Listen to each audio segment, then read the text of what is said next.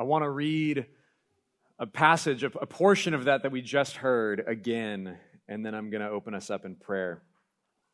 They were terrified, but the angel reassured them. Don't be afraid, he said. I bring you good news that will bring great joy to all people.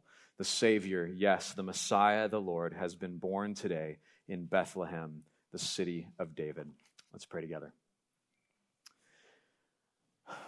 Heavenly Father, today, tonight, tomorrow, this whole season, we've been celebrating, remembering, God, that the Savior of the world, Emmanuel, God with us, Jesus, has been born to us, that he is the light that shines into the darkness, and the darkness has not understood it.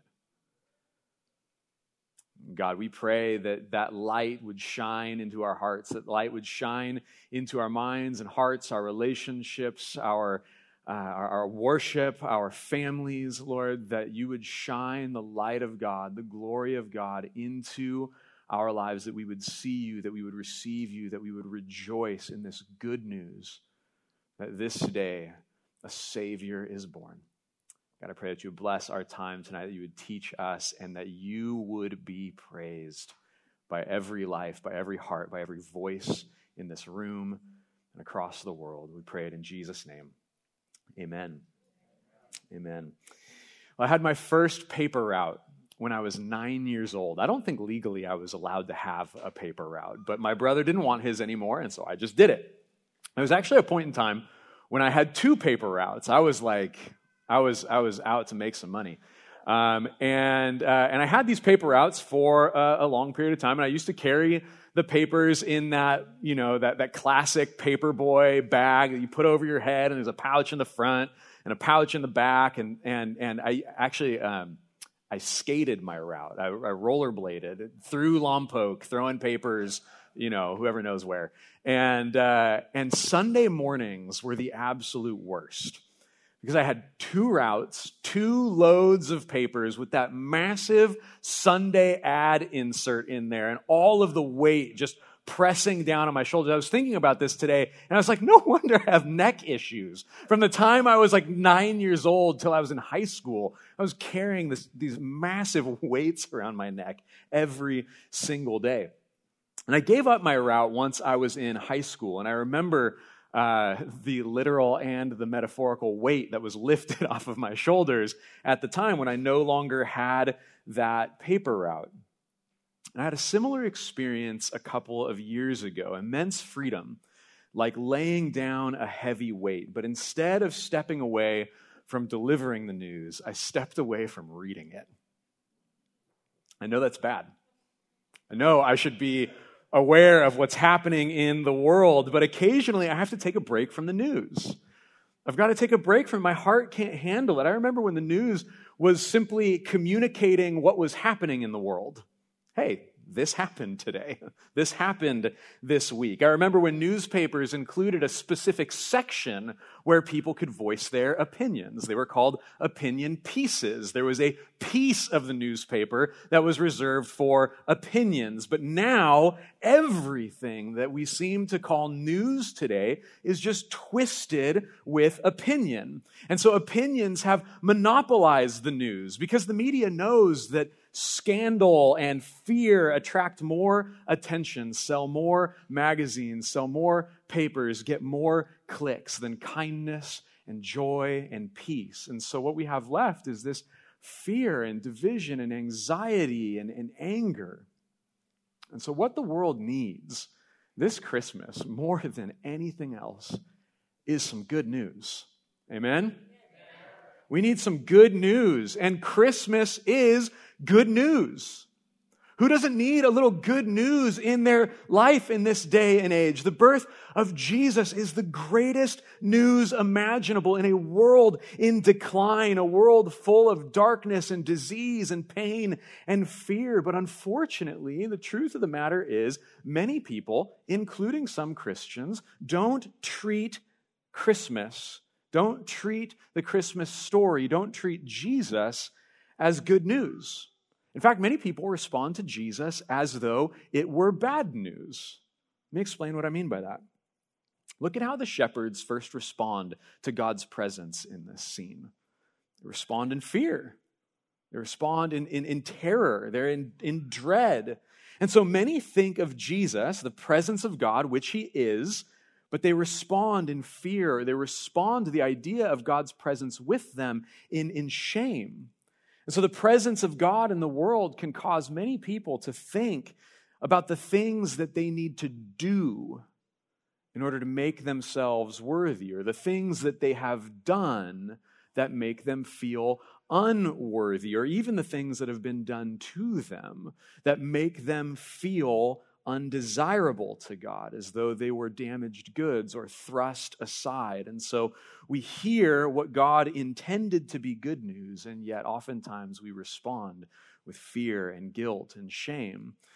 For a long time, I was ashamed of my school debt. I was ashamed that I began my family in such an uphill battle. And there was seasons when I needed to ask for help. And the good news is I had people in my life who loved me and wanted to help me. And so it was good news when my mom or a relative would send a check in the mail out of the blue. However, it often intensified my feelings of shame because it reminded me of the problem, and it reminded me that now it was other people's problem also. The good news of Jesus, God coming to save the world, can actually have a similar effect on us. God is giving his son because he loves the world. He's giving us an incredible gift, but it can remind us of our need, and it can make us think about all the ways that we need to change. It can make us think about all of the things that we need to do. But the birth of Jesus, remember, is good news. It's not instruction for how to live. It's not instructions for how to change. It's not about what you must do. It is good news about what God has done. It happened. He did it. It's good news. And receiving that good news changes everything. Receiving the good news of the Savior born into the world changes everything. And so we need to let it change how we experience the Christmas story. See, bad news often requires a response. Bad news is often followed by a list of to-dos or a list of demands. This is why there's something called the emergency response system. The emergency response system tells people how to respond when there's an emergency, whether an evacuation or a shelter in place. And, and, and, and so bad news oftentimes requires an urgent response. The birth of Jesus, though, is not bad news. Not at all. It is good news. See, our sin is what has put us in a state of emergency, and Jesus is God's emergency response. The birth of Jesus is God rescuing his people from the disaster that we have let into the world. And we don't need to do anything but receive it. That's what we do with good news. We receive it. Like a newspaper at its best, the Christmas story is simply telling us what happened. And so bad news often requires a response, but good news comes with an invitation. God is giving the world a gift, and the invitation is to receive that gift and to rejoice in the one who is giving it. Many of you have, have gifts wrapped and under the tree right now. And tomorrow morning, there's going to be things to receive, things to rejoice in, relationships with the person that gave you the gift to celebrate and delight in. We see this in the way that God invites the shepherds to go and see. It's an invitation to all of us. And the shepherds are an example of how no one is excluded. You see, um, I love that shepherds were the first people in the story to be told about the good news of the birth of Jesus. In our day, we like shepherds, right? It reminds us of Psalm twenty, Psalm twenty-three, the Lord is my shepherd, I shall not want. But in the first century, in Jesus' day, shepherds were a little rough and a lot dirty. Think of, if you think of like real cowboys before Hollywood and the Grand Ole Opry glammed it up, like they were rough and dirty dudes. And so imagine having a child or a grandchild and saying, you know who I need to call right now? I need to call those on the fringes of society. I need to call the marginalized, the, the, the those who are the outcasts. I'm going to go, forget my friends and family. I'm going to them. That's what God's doing. God is announcing the birth of his son, the savior of the world, to the outcasts, those on the fringes, not the religious elite, not the wealthy, not kings and princes and, and, and, and anything. He's going to the shepherds. These shepherds are the first ones to be told about the baby Jesus. The wise men would eventually come, and they'll bring their treasures, and so we have the spectrum of society. Those on the fringes hear the news first. The wise men come with their gifts, their wealth, their, their, their riches in the future, and so nobody, nobody is exempted from the invitation to come and see what God has done. No one is exempted from receiving the Christmas story as good news and receiving the invitation to rejoice. And so it's truly good news for all people. It's something that we can all celebrate because good news brings great joy. This good news, the Christmas, is good news that brings great joy. And what we often hear in that is that it brings us happiness. Right, but but happiness and joy are two very different things. Happiness is based on our circumstances, and so it's temporary. As long as our good circumstances exist, we'll be we'll be happy. But as soon as something changes, our happiness fades. Our happiness changes with the change in circumstances, and so joy is a deep satisfaction and contentment that transcends our circumstances. Your circumstances will change. There'll be good times, there'll be bad times, but joy is a contentment that endures through it all. And so the good news of Jesus brings great joy because Jesus is greater than our circumstances. He brings great joy because he's greater than our circumstances. And the temptation is to think of, of, of a scale, right? With, with Jesus on one side and our circumstances on the other side. And since Jesus is greater, he tilts the scale in his favor. And so we have more to be joyful about than sorrowful. And so buck up, right? Put things into perspective. Think happy thoughts, right? It's not that bad. Jesus. And it, and it denies our circumstances. It pretends that they're not real. And your circumstances are real. Your difficulty is real. Your tragedy is real. Your pain is real. If it wasn't real, Jesus wouldn't have come to experience it all to free you from it. It's real. This idea of the scale, though, is just treating Jesus as if he were just another part of our life. And so he gives us good things. And so because of that, I can endure the bad things. But Jesus is not just a part of your life. That's not what Scripture teaches at all. Jesus came to trade his life for yours. He came to receive your life and your sin and give you his life and his righteousness. This is why Colossians three, three through four can say, your life is hidden with Christ in God. When Christ, who is your life, appears, then you also will appear with him in glory. It's not an unbalanced scale. It's unlimited grace. It's unlimited grace. Jesus takes all the sin and circumstances in the world that bring pain and sorrow, and he nails them to the cross. And they die with him that day. And he raised from the dead so that his life would become your life. And he gives you his life by the presence of his Spirit. And so he is your life. If you have trusted in Jesus, then your life is hidden with God in Christ. Christ is your life.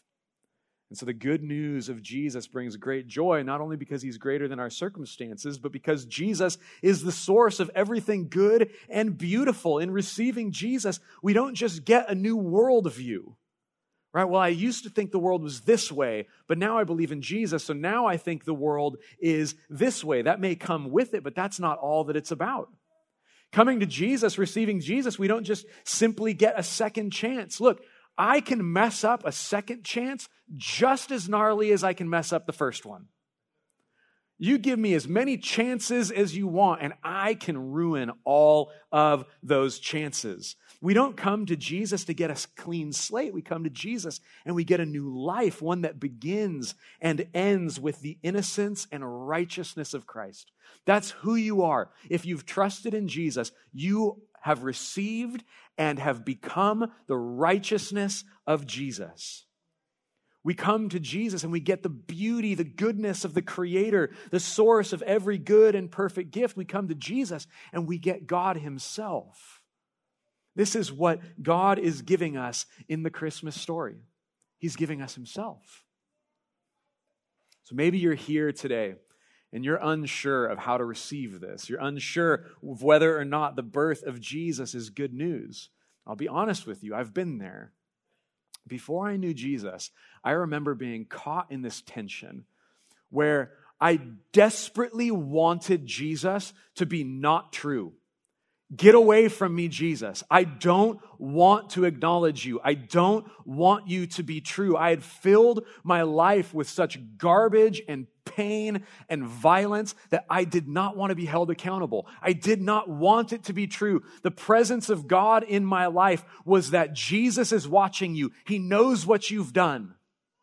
And so this idea of God coming into the world brought this bad news to me. But at the same time, I also desperately needed it to be true. I wanted it to be true because I couldn't even deal with my stuff myself. I needed grace. I needed forgiveness. I needed a Savior. My life was a mess. I didn't need a better life. I needed a new life. I needed Jesus. And so maybe you're here and you're just wondering, is this idea of the child in the manger really good news? It is. Jesus is good news. He brings great joy. And the Christmas story is good news that brings great joy because the Savior of the world is born. And the Savior of the world brings peace on earth. See, this peace, this absence of conflict. Gosh, good news that we need. Don't we also need some conflict to go away? Just need this peace, this absence of conflict. And Jesus is the Savior of the world because He brings peace on earth. He brings peace to the world and He gives us peace with God. We're no longer enemies of God. Jesus is born. He gives us peace with one another. We're no longer at war with one another. We are a family.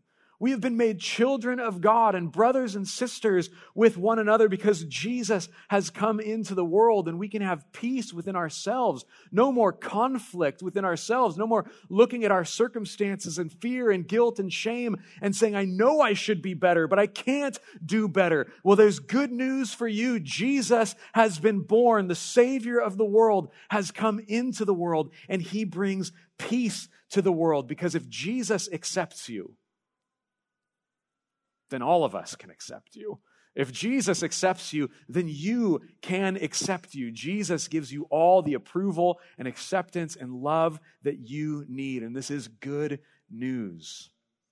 The Christmas story is good news that brings great joy because a Savior has come to shine light into the darkness and bring peace to all who receive Him. This, this Christmas morning, tomorrow, may bring all kinds of thoughts and feelings and emotions. Maybe you're excited to receive, uh, excited about all the gifts that you're going to receive. Maybe you're sad because there's brokenness, there's conflict in your life, in your relationships, and in your family. What I want you to remember is that the Christmas story teaches that, that the gifts that we receive are, are good. And they may bring happiness for a while, but Jesus brings joy that is greater than any gift that we could ever receive because He is God with us. He's God giving us Himself. And remember in those conflicts that Jesus brings peace. Your circumstances and conflicts may not go away overnight. They might still be there when you wake up. They might still be there a week from now, a month from now. But you can have peace in knowing that the power for reconciliation does not come from within us. It comes from the cross. The power for reconciliation, the power for peace comes from the cross. Your Savior reigns and brings peace on earth. The birth of Jesus, the Savior of the world is good news that brings great joy. And so our response is not to announce a state of emergency and start cleaning up our lives before we can celebrate. Whoever you are, whatever you've done, you don't need to make your life better so that Jesus will come into it. When the world was at its darkest, a light shone into the darkness. Jesus Christ was born to save sinners. Whoever you are, whatever you've done, if Jesus is your Savior, by simply receiving the gift that God offers you today, then this Christmas, you can rejoice in all that you can rejoice in, knowing that it was God's joy to give us Jesus. Let's pray together. Jesus, thank you that you left your throne, you left your glory, you came into this world, this world full of darkness and pain and grief, so that by faith you could draw us out of the kingdom of darkness and draw us into the kingdom of the beloved Son. It's you, Lord Jesus, that we worship. It's you that we celebrate. It's you that we lift with our lift up with our voices, with our hearts, with our lives. God, we pray that you would be glorified. And this Christmas day, as we wake up tomorrow, I pray that the gift that we are most excited about is the gift of your grace. Father, the gift of your Son. May we receive him with glad and generous hearts, celebrating all that you have done for us. You are the greatest gift, the greatest giver. I pray that we would simply open our hands and receive with joy. We pray it in Jesus' name. Amen.